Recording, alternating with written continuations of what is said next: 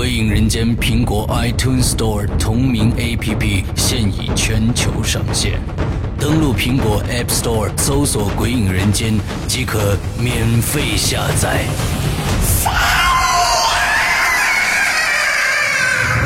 《鬼影人间》第一季、第二季节目加载最受期待鬼火集，连同封印机密档案三大节目板块，等你揭开神秘面纱。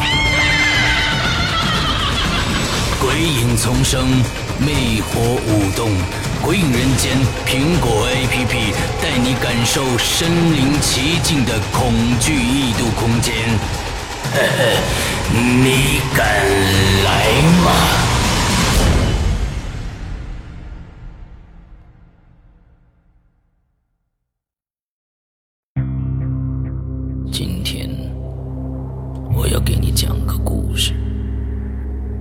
故事的主角就是你。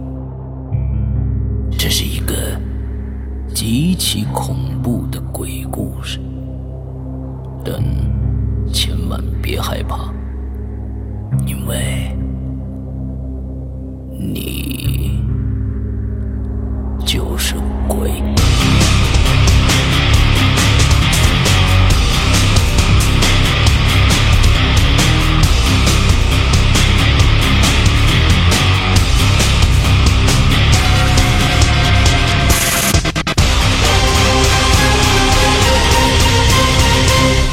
现在收听到的是《鬼影在人间》。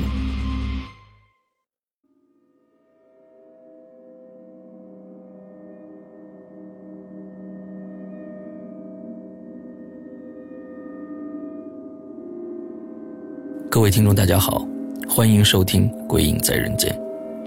在这里呢，首先想向大家说的就是关于投稿的事情。《鬼影在人间》是否能继续制作下去呢？完全取决于听友们的支持。目前《鬼影在人间》发生了库存不足的现象啊。就目前来看呢，稿件只够再做一集故事的了。所以呢，嗯，希望那些想参加还没有参加的听友，赶紧把你们的故事发送到我的邮箱 sy 二零幺幺 at 幺二六点 com。你们的支持呢，是节目最大的动力。好了，下面来听我们今天的故事吧。就如我们《鬼影人间》第二季《倾斜的石家庄》中讲到的一样，几乎每一个人身上都会发生这样的状况：你想的和你做的不一样。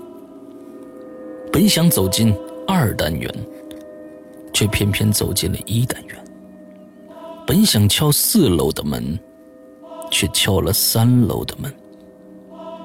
本以为走进了一个村庄，可走进的却是……下面，让我们来听听鬼友浅唱为我们讲述的故事吧。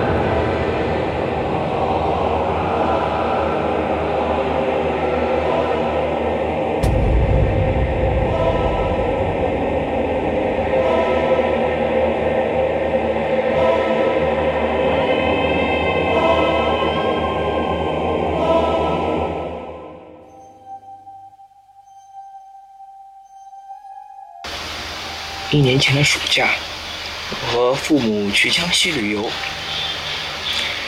到了南昌之后，又坐了几个小时的长途汽车，来到了一个小村庄，打算趁着暑假能好好的休息几天，便挑选了这个村庄作为目的地。据说那里以前是个坟场，我们借宿的那户人家里有个老头。常常讲些故事给我听，但奇怪的是，他每天晚上都会提醒我不要靠近村边的那条湖。据他说，那里以前有许多小孩半夜都被拉下了湖，第二天在岸边都会发现他们的尸体。这天晚上，我躺在床上，不久就睡着了。半夜。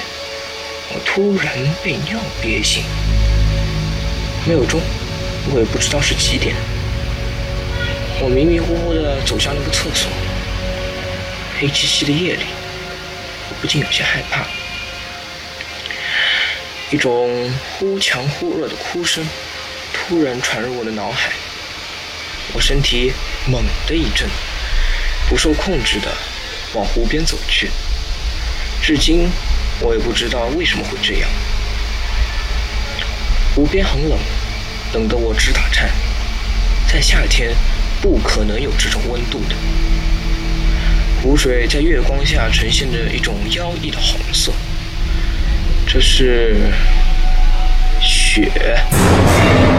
还没等我反应过来，湖里一双发亮的眼睛突然冒了出来，直勾勾地盯着我。接下来，我便什么都不记得了。我一下惊醒，东边的天渐渐露出了白色。我还好好的躺在这床上，原来是个梦。我不禁叹了口气。庆幸这只是个梦，但这个梦是如此真实。我感觉前额上好像有水，浑身竟然湿透了。一摸，黏糊糊的。闻了闻，一股血腥味顿时冲入了我的鼻腔。第二天中午，我醒了过来。发现什么都没有发生一样，一点血迹也没有，门也没有开过，大概只是做了个梦罢了。鬼知道到底发生了什么呢？哼，大概也的确只有鬼知道发生了什么吧。第二天，我们早早离开了这个村庄，坐着长途汽车返回了。汽车上空无一人。司机有些好奇的看了看我们，他有些疑惑的问道：“哎，这个时候怎么还有人到那里去啊？那里不是一个村庄吗？”父亲回答道。司机有些好奇的看着我们，说：“那里哪有村庄？那里是个坟场呀。”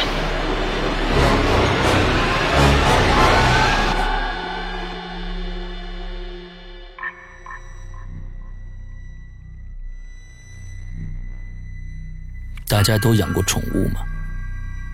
我养过，小时候养过一只猫，还记得那是一只小野猫，灰白的毛色，挺野的，从来不懂得跟人友善，上蹿下跳，你想抱抱它，它还用嘴去咬你。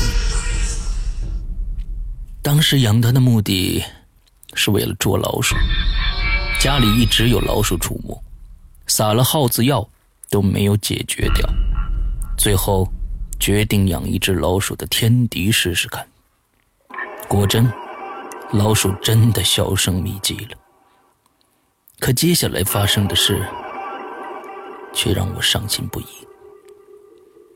猫吃了本来留给老鼠的耗子药，连着吐了一个星期，死了。是半夜死的。我还记得那天晚上，我已经睡了。他钻进我的被窝，用爪子摸了摸我的脸。我醒了，看着他，他又破天荒的用舌头舔了舔我的脸，之后就走开了。当时我真的很高兴，心里想：太好了。咪咪的病，看来要好了。可第二天起床，却发现死在了我的脚下。当时的我哭了整整一天。养宠物，就是有这样的一个问题存在：你总是会看到，你朝夕相处的生活的一部分，在某一天突然离你而去。所以现在的我不轻易养宠物，不是不爱它们，而是不愿去承受生命消失的痛。以上是我的故事。接下来，让我们听听鬼友欧阳浩时为我们大家讲述的他和他的宠物的故事吧。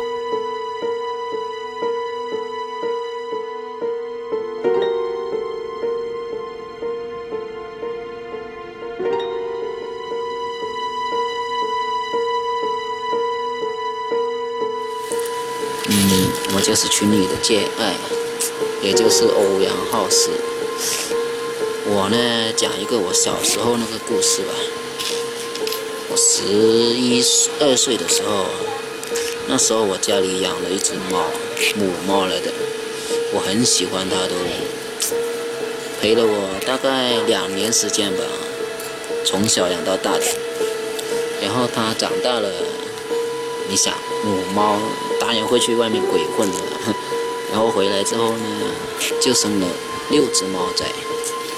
但是也不知道怎么回事嘛，六只猫仔全部都死了，母猫一直伤心呢，一个人围着那些尸体啊转啊转。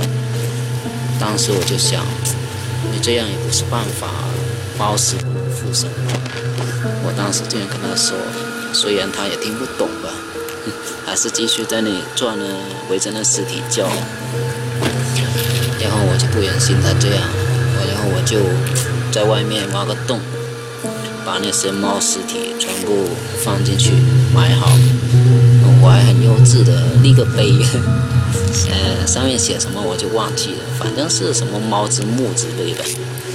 然后那天晚上，那只母猫也可能是伤心过度，也就跟着去了。我那个伤心啊，哎，然后没办法，我也又挖一个墓。再把它埋进去了，哼！那天我就哭了，哭了一个晚上。我妈在旁边安慰我，她也跟我说：“猫死不能复生，你别这样了。”我当时哪里听得进去，我就一直伤心哭啊哭，然后哭着哭着我就睡了。但是睡到一半的时候，我就听到我旁边有只猫在叫。但是我一醒来，旁边只有我妈，唉，我又睡了。但是我刚闭上眼睛，那个猫的声音又在我耳边响起。我一睁眼，又是没有。奇怪，明明就在我耳边响起，那声音我听了两年，没错，就是那只母猫的声音。然后我很害怕，不知道害怕呢还是担心，我就把我妈叫起来。大你想一下，三四点钟把我妈摇了起来，我妈骂得我半死。哎，没办法，我要睡不着了。然后我就下楼，下到我那院子里看。真的看见一只猫在那里，但是我又不敢出去，因为很害怕。哎，可是呢，我又不知道为什么，我很想去看一下。我就这样悄悄地走过去，那只猫还在那里叫，然后我就被它声音吸引了过去，还是为什么？反正不知道。走得越近，那只猫的声音叫得越小，好像永远都靠近不了它一样。当走到他们的坟墓那时候，我脚停住了。我突然想起来，我那只猫，它很害怕冷的。一到冷天，它就会伏在我脚上面，在那里睡觉。无论我走到哪里，它就爬上我脚边来睡觉。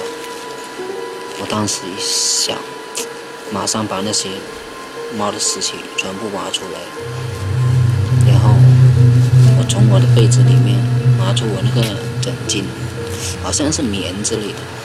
然后把它裹起来，裹得好好的，暖暖的，然后再把它放下去。放下去的时候，我怕我把它们母女一起放进一个盒子里面，然后再埋下去。埋下去的时候，我就说：“猫啊，这样你就不会冷了吧？”然后我在那里哭了大概两分钟，然后就继续回去睡觉。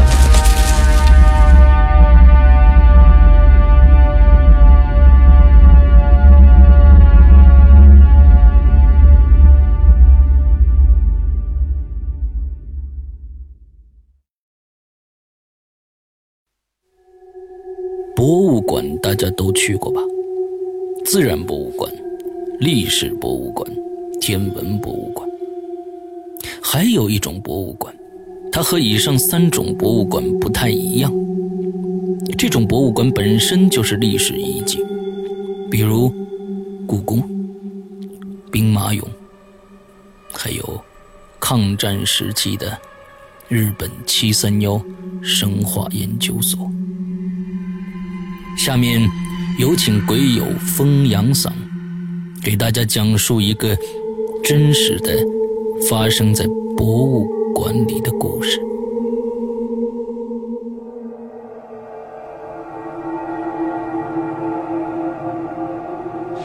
Hello，大家好。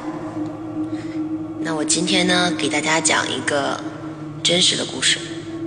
这个故事呢，虽然不是发生在我自己的身上，但是却是我一个朋友的哥哥亲身经历的，一定要声明，它是千真万确的。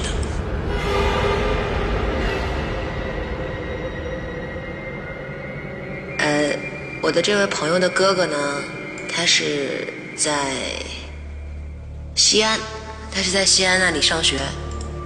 而这个故事呢，就是有关他去这一些战后的这一些休憩的纪念馆所发生的真实的灵异事件。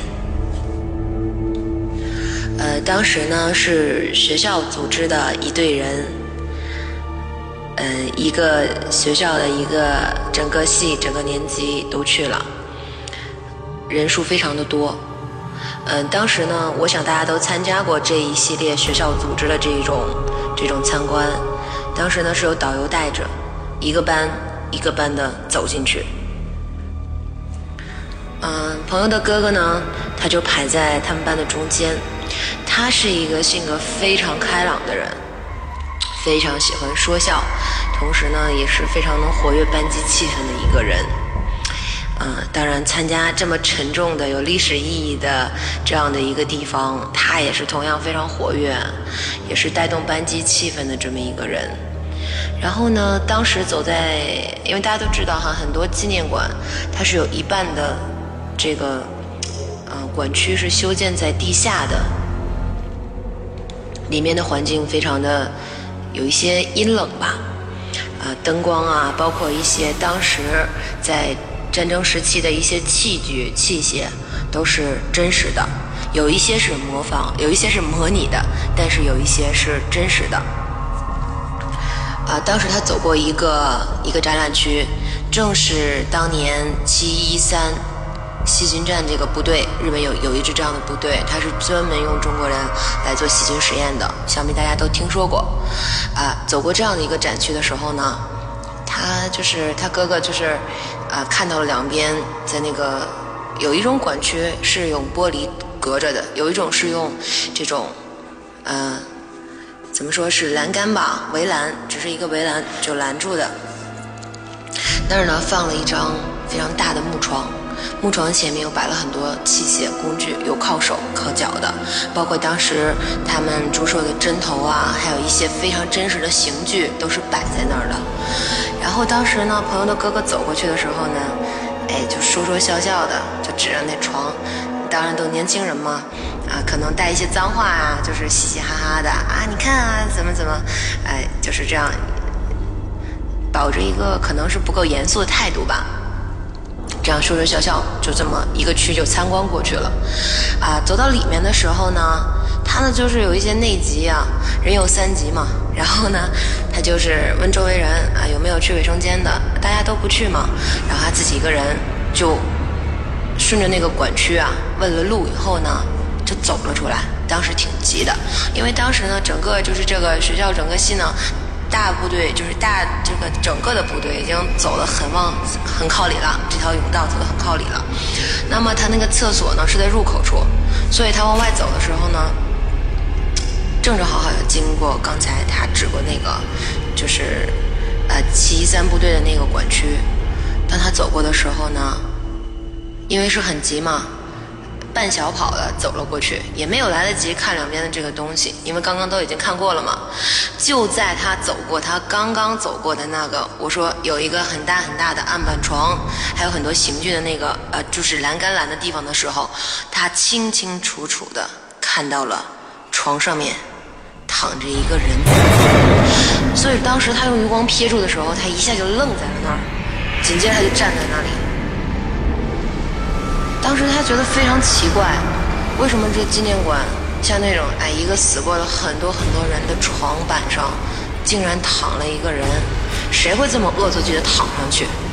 于是，好奇心的驱使下，他不但停住了脚步，并且转过头，可以说是非常僵硬的，浑身非常僵硬的肢体不协调的转了回身，看见了那个床上。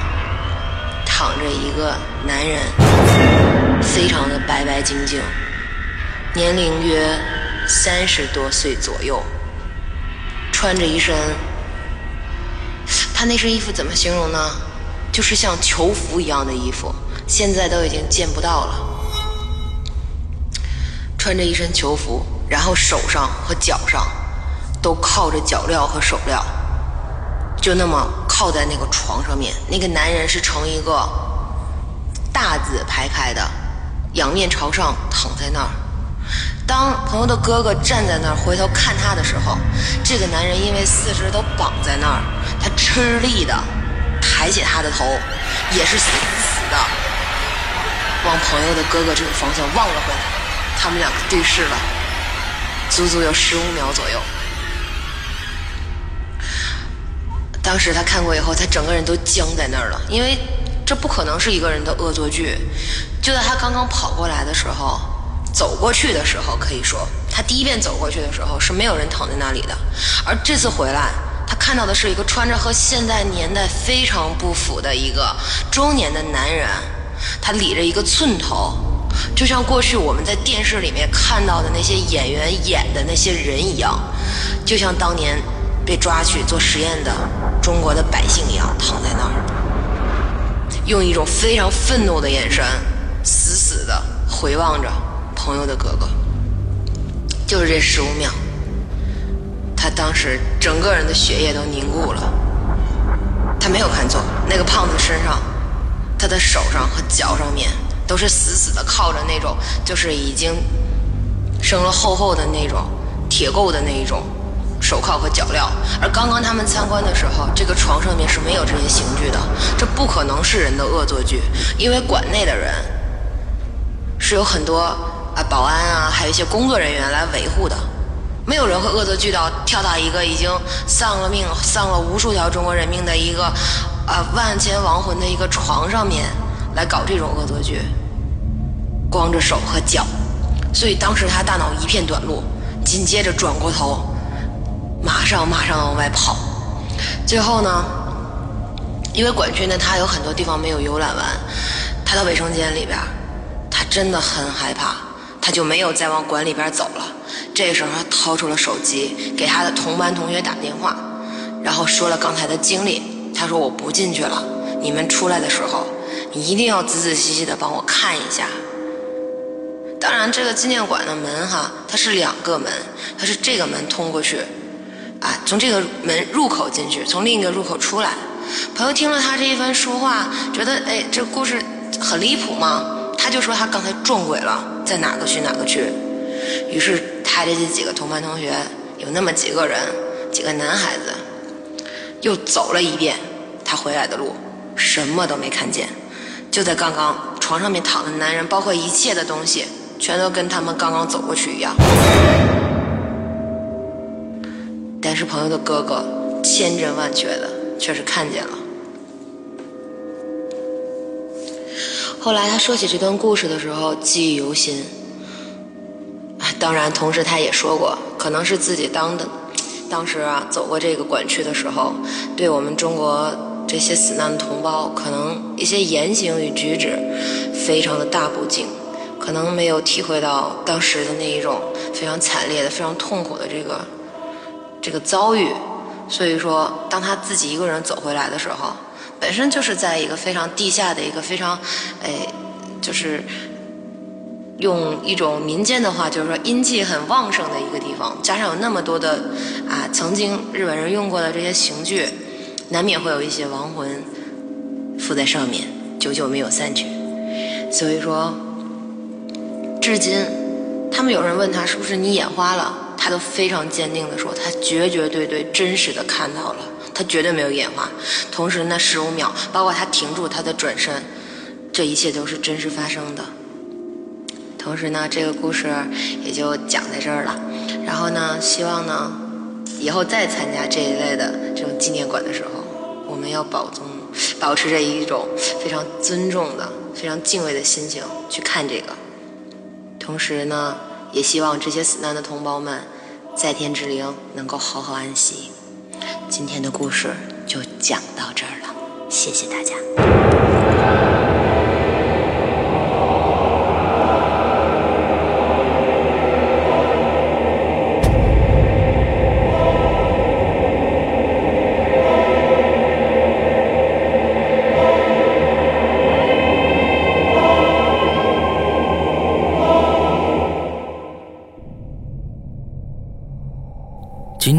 故事就讲到这里，还是像开篇语一样，希望大家踊跃的为《鬼影人间》投稿，来稿请发送至信箱 sy 二零幺幺 at 幺二六点 com，我和伊里在这里等着大家那些吓破胆的故事。